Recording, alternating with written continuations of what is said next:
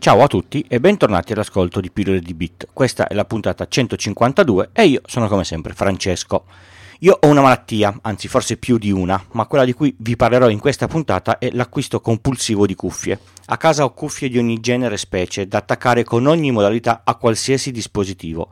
Ho pensato quindi di fare questa puntata, durante la quale, sperando di non, non attaccarvela a questa malattia, vi racconto le differenze tecnologiche e di funzionamento, così che se siete indecisi su quali prendere avete qualche parametro in più per ponderare la vostra scelta. Vi esorto a non fare come me e a comprarne solo un paio. Le cuffie per ascoltare la musica e, le telefonate possono essere divise in più categorie in base alla forma e al tipo di connessione. Partiamo dalla connessione. Sul mercato potete trovare cuffie sostanzialmente di tre tipi diversi. La cuffia analogica con il filo che ha il jack e si inserisce nell'apposito connettore. Questa cuffia esiste da sempre, da quando andavo a casa della nonna c'erano queste cuffie con il connettore grande che si inserivano nel giradischi. In questo caso l'elaborazione dell'audio, che ormai adesso è tutta completamente in digitale, vinili a parte, viene fatta dal dispositivo di riproduzione. L'audio viene amplificato per essere inviato alle cuffie e viene trasmesso con un segnale analogico sul cavo. Da qui arriva alle, alle cuffie che lo fanno sentire nelle orecchie. Se il jack ha tre sezioni divise da due cerchi colorati, sono cuffie stereo. Se le sezioni sono quattro, allora c'è anche la funzionalità del microfono. Quelle a due sezioni non esistono più perché erano cuffie mono. Queste cuffie funzionano su ogni dispositivo che ha il jack per l'uscita cuffie, quelle vecchissime e quelle nuovissime. Lo standard è sempre quello, al massimo vi serve un adattatore per passare dal jack grande a quello piccolo. La cuffia, sempre con il filo ma digitale, può essere USB. Se collegata al PC, questo la vede come se fosse una scheda audio aggiuntiva e come tale la usa. Solitamente la porta USB la alimenta, quindi non ha bisogno di batterie. Il PC manderà al chip interno delle cuffie le tracce audio in digitale e questo provvederà a elaborarlo, convertirlo in analogico, amplificarlo e mandarlo ai diffusori. Per far funzionare queste cuffie è necessario un PC con un, con un driver, quindi non funzioneranno sul vecchio giradischi della nonna, anche perché inserire una USB in un jack audio è parecchio difficile, mentre una USB in una Ethernet, provateci, è facile. Le cuffie degli iPhone che si collegano al telefono con la connessione Lightning funzionano pressappoco nello stesso modo. Il telefono fornisce il segnale in digitale e nelle cuffie c'è un chip piccolissimo con un amplificatore che converte in analogico, amplifica e manda agli auricolari. Il terzo metodo perde il filo, aggiunge le batterie ricaricabili e si, e si, collega al dispositivo tramite Bluetooth. È ovvio che la sorgente della musica deve avere il Bluetooth come un PC, un telefono o l'automobile. Una volta fatto il pairing, cioè collegate le cuffie al dispositivo, queste quando verranno accese si collegheranno al dispositivo in pochi secondi e saranno pronte. Le cuffie Bluetooth hanno alcune caratteristiche alle quali bisogna fare attenzione quando le si sceglie. La prima sicuramente è la durata della batteria. Ovvio che più la cuffia è piccola e leggera, meno durerà perché la batteria è più piccola. La seconda, se avete più dispositivi, è quanti dispositivi in contemporanea può gestire. Le cuffie standard si possono abbinare a più dispositivi, ma quello attivo è solo uno per volta. Ad esempio, io giro mio malgrado con due telefoni, quello privato e quello del lavoro. Posso abbinare lo stesso paio di cuffie ai due dispositivi, ma lui sarà connesso a solo uno per volta. Se lo abbino a quello del lavoro e mi chiamano puntualmente su quello personale, per fare una chiamata con le cuffie a quello personale devo andare nelle impostazioni del telefono e forzare la connessione, che disconnetterà l'altro telefono. Un, un bel casino e non, non farò mai in tempo a prendere la telefonata. Ci sono cuffie che invece gestiscono due dispositivi insieme. Sembra magia, ma è realtà. Ascolto la musica con Spotify dal telefono personale, mi arriva una chiamata sul telefono del lavoro, la musica viene messa in pausa e posso fare la conversazione sul telefono del lavoro. Al termine la, la, la musica continuerà. Lo fanno cuffie da 20 euro, ma non lo fanno gli AirPod, le Power Beats e il Bluetooth della Fiat da 15.000 euro. Questa cosa, devo essere sincero, io non la capisco. Ci sono alcune cuffie che sono sia Bluetooth che con il filo. Ho un paio di Sony VH800, vi metto ovviamente tutti i link nelle, nelle note come sempre, che funzionano alla grande con entrambi i sistemi. La batteria viene consumata solo se collegate in Bluetooth. Ancora una piccola nota, la qualità dell'audio del microfono via Bluetooth viene tagliata normalmente in frequenza, anzi in digitale e in campionamento, ma è la stessa cosa. Quindi se faccio una conversazione che sia t- telefonica o con uno dei sistemi di meeting, usando le cuffie Bluetooth, l'interlocutore mi sentirà peggio rispetto alle classiche cuffie col filo. Che cosa vuol dire tagliare in frequenza? Piccola dif- digressione di audio e fisica. Il suono si diffonde nell'aria con delle onde a una certa frequenza. La nota La, ad esempio, è un'onda a 440 Hz. Il nostro orecchio sente da circa 20 Hz fino a una frequenza massima eh, di circa 20 kHz. Invecchiando il massimo si abbassa a circa 16 kHz. Tutta la musica prodotta eh, normalmente sta all'interno di questo range, perché se no sarebbe in- inutile eh, tirarla fuori perché nessuno la sentirebbe. Quando parliamo emettiamo delle onde a varie frequenze, che quelle che, che, ascoltate dalle casse mentre io sto parlando. Fin qui spero sia tutto facile. Sono stati fatti degli studi e si è capito che per lasciare intellegibile la parola, non di qualità, eh, intellegibile, basta mantenere le frequenze fino a 4 kHz. A seguito di questi studi, per risparmiare, all'epoca la banda costava cara ed era difficile da trasmettere, tutti i telefoni analogici trasmettevano su fili di rame le comunicazioni tagliate a 4 kHz. Quindi se parlando fosse uscita una qualche lettera un po' più acuta, le frequenze più alte non sarebbero passate dalla telefonata. Si capisce quel che si dice, ma si perde buona parte del suono di contorno. piccola nota dentro piccola, la piccola nota. Le ADSL hanno il filtro perché il traffico dati viene messo sullo stesso filo di quello telefonico, ma su frequenze più alte. alte. Il filtro divide la parte voce dalla parte dati. Tornando a noi, i microfoni Bluetooth rispettano lo standard telefonico, nel senso che campionano a una frequenza più, più bassa, standard di molti anni fa. Questa cosa serve per fare la conversazione in tempo reale senza lag. Le chiamate che ormai non hanno più questi limiti, soprattutto se sono in videoconferenza, usare il microfono Bluetooth abbassa la qualità audio di chi parla. Chiusa la parentesi di fisica. Tra le cuffie Bluetooth ci sono alcune distinzioni da fare perché le cose lineari e facili eh, nella tecnologia pare che non piacciono a nessuno. La cuffia ad archetto è facile, ha un ricevitore, un amplificatore stereo e due diffusori. Le cuffie che hanno il filo che passa dietro alla, alla nuca invece dell'archetto hanno più o meno la stessa tecnologia, visto che è tutto più piccolo, la batteria potrebbe durare qualche ora di meno. Poi ci sono eh, le cuffie che stanno in una scatolina, le aprite, le mettete all'orecchio, una o entrambe e le usate. Queste sono diverse. In tutti i casi avete a che fare con tre batterie, una nella scatolina e una in ogni, eh, in ogni cuffietta, oltre ai due amplificatori, anche qua uno in ogni cuffietta. La batteria della scatolina ricarica le minuscole eh, batterie negli auricolari, questi si estraggono, si usano e quando vengono eh, ri- rimessi nella confezione, la microbatteria viene caricata un'altra volta. Le più vecchie hanno uno dei due auricolari che è il master, lui si collega al dispositivo e poi manda la musica al secondario. Le ultime, dette True Wireless, hanno un ricevitore Bluetooth in ogni cuffietta, questi sono quindi indipendenti e possono essere eh, usati uno, l'altro o entrambi. Queste cuffie hanno un vantaggio bestiale rispetto alle altre, non si deve gestire l'accensione. Apro la scatolina, le indosso e sono collegate. Hanno anche il sensorino di presenza, quindi sanno se sono nell'orecchio oppure no. Le altre, se non hanno il Bluetooth eh, attivo, comunque se sono spente, vanno prima accese e magari non si fa in tempo a rispondere a una, a una chiamata. Il secondo dettaglio di queste cuffie è un problema. Queste piccole batterie, sono veramente piccole, risentono della vecchiaia, cioè dei cicli di carica e scarica. Ne risentono molto in fretta, soprattutto se si usa spesso l'auricolare destro, ad esempio, per le lunghe chiamate. In breve tempo si arriverà che la durata della batteria di quell'auricolare sarà inferiore al sinistro, cosa assai antipatica quando si deve ascoltare musica. Ultima cosa, le cuffie Bluetooth sono senza fili e, e, trasmettono onde radio. Se ascoltate la musica in aereo è bene che vi portiate un paio di cuffie col filo, l'utilizzo di quelle Bluetooth potrebbe essere vietato.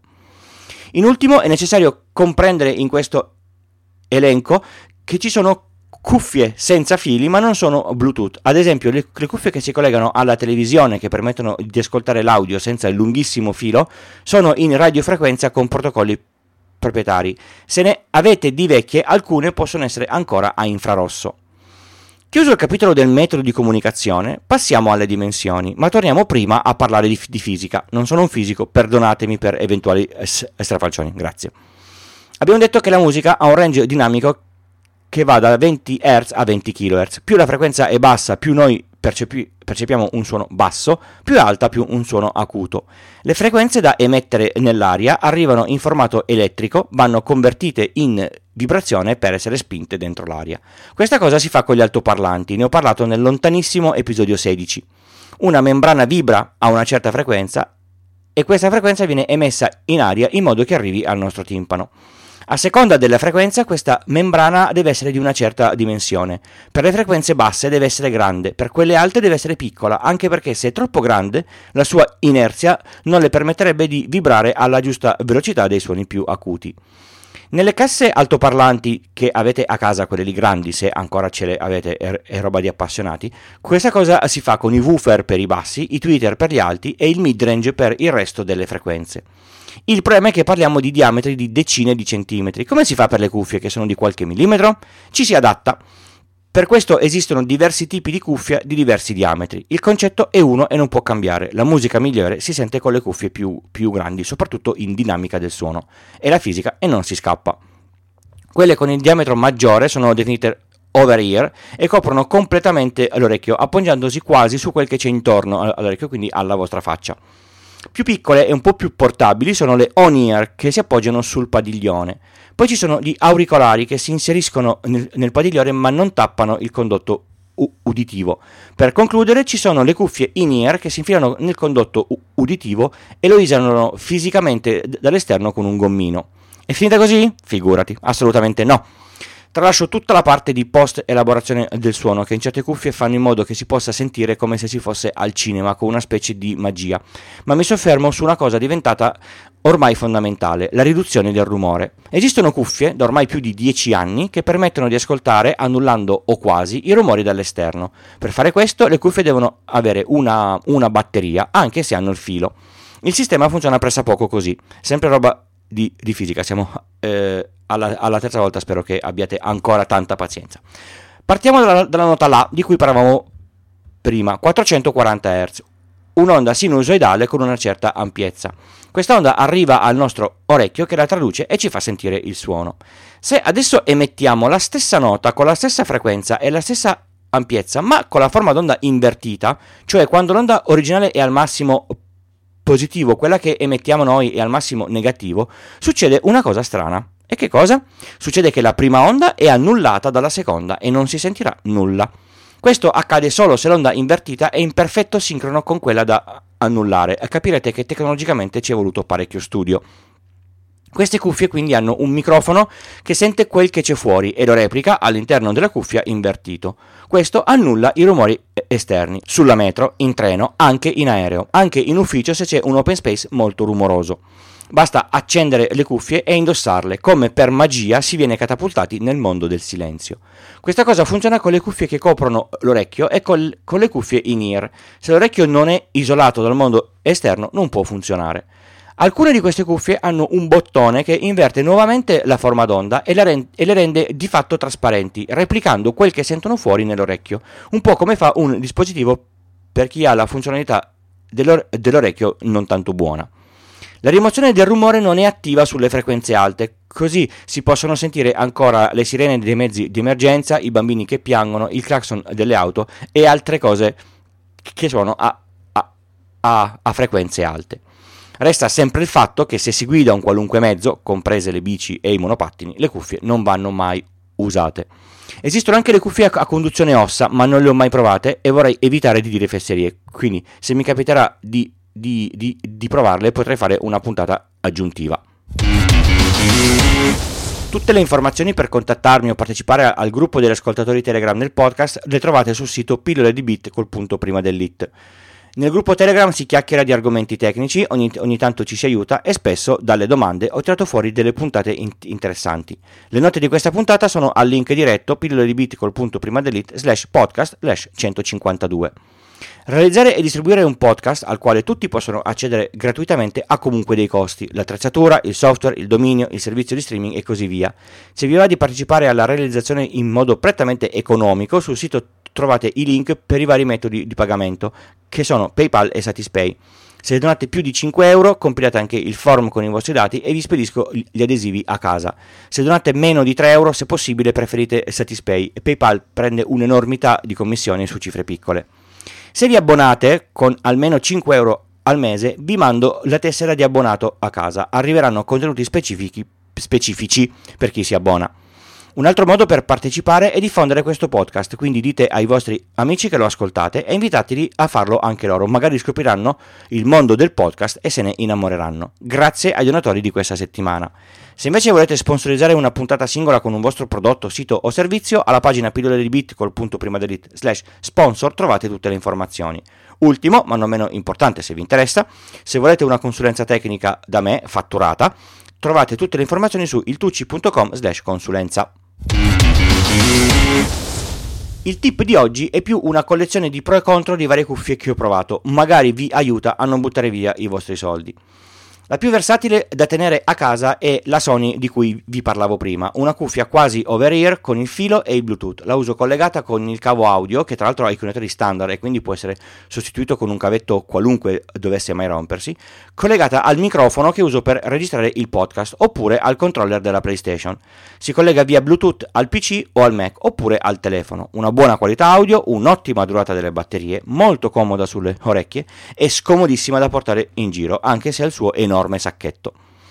Le magie le ottengo invece con un paio di cuffie Bose della serie QC che sta per Quiet Comfort. Hanno il sistema di riduzione del rumore e, anche se sono di 6 anni fa, il sistema funziona alla, alla, grande e mi ha salvato da un bel mal di testa eh, nel volo New York-Milano, perché le ho comprate là. Audio di buona qualità, molto comode sulle orecchie, hanno la custodia per essere portate in giro, non è piccolissima ma almeno è quasi piatta. Sono solo con il cavetto audio proprietario che ha il jack più piccolo e piegato, maledetti. Senza batteria o con la batteria scarica non funzionano neanche in normale ascolto. Il caricabatterie è proprietario e non il classico USB. Adesso non conosco le ultime QC, ma spero che siano evolute. Gli auricolari in-ear economici di Au sono piccoli, leggeri e come dicevo economici, costano meno di 20 euro. Si collegano a due dispositivi contemporaneamente e la qualità audio è discreta. Il Bluetooth dura tranquillo tutto il giorno anche se si fanno molte telefonate e il fatto che siano magnetici e appesi al collo fa sì che siano sempre pronti all'uso quando arriva una telefonata. Come tutte le in-ear a me tendenzialmente cadono. Auricolari di tutt'altro livello audio, nel senso che sono spettacolari, sono i Power Beats. Io ho, ho la versione 3 con l'archetto e il filo dietro al collo. Visti gli accordi fatti con Apple, se si fa il pairing su un dispositivo, queste saranno collegabili in modo semplice e immediato a ogni altro dispositivo Apple col vostro account, ma ovviamente solo uno per volta, perché costano 10 volte le cuffie di Aoki, ma un solo dispositivo per volta, che odio. Tenerli al collo senza la parte magnetica è impossibile, quindi vanno bene solo se si esce con loro indossati e non si tolgono più. Se li mettete a, al collo vi cadono per terra. Averli pronti per rispondere a una telefonata è pressoché in, inutile. Diciamo che se state ascoltando musica e vi arriva la telefonata sono, sono, sono comodi. Ultimo paio che ho provato sono gli AirPod, quelli nella scatolina bianca di Apple. La comodità d'uso è eccellente, la custodia è piccola e sta in tasca, anche in quelle piccole. Se arriva una chiamata si estrae la cuffia cercando di non farla cadere magari in un tombino, la si, la si mette all'orecchio e questa è subito pronta. Togliere la cuffia dall'orecchio interrompe la riproduzione di quello che ci stava ascoltando o della telefonata. Con due tap si può avviare la riproduzione o fermarla. Per cambiare il volume si deve agire sul telefono, al contrario di tutte le altre che hanno il piccolo controller sul, sulla cuffia o sul filo. La qualità audio per il palato è perfetta. Per la musica, le Power Beats e le altre non in ear sono notevolmente meglio. Queste cuffie cadono facilmente. Se ce l'avete nell'orecchio spenta, e, e un attimo portare la mano all'orecchio e non trovarla più. Con la mascherina il rischio è ancora più elevato. Ultima nota, se non si usano per molti giorni, la scatoletta comunque si scarica, quindi ogni tanto mettetela sotto carica. Come le Power Beats si collegano facilmente a ogni dispositivo con il vostro account eh, Apple, ma solo uno per volta e il cambio del, del, dispositivo è fatto a mano. Pare che con, i, con le prossime versioni di iOS sia un pochino meglio. Bene, è proprio tutto, non mi resta che salutarvi e darvi appuntamento alla prossima puntata. Grazie per avermi ascoltato. Ciao!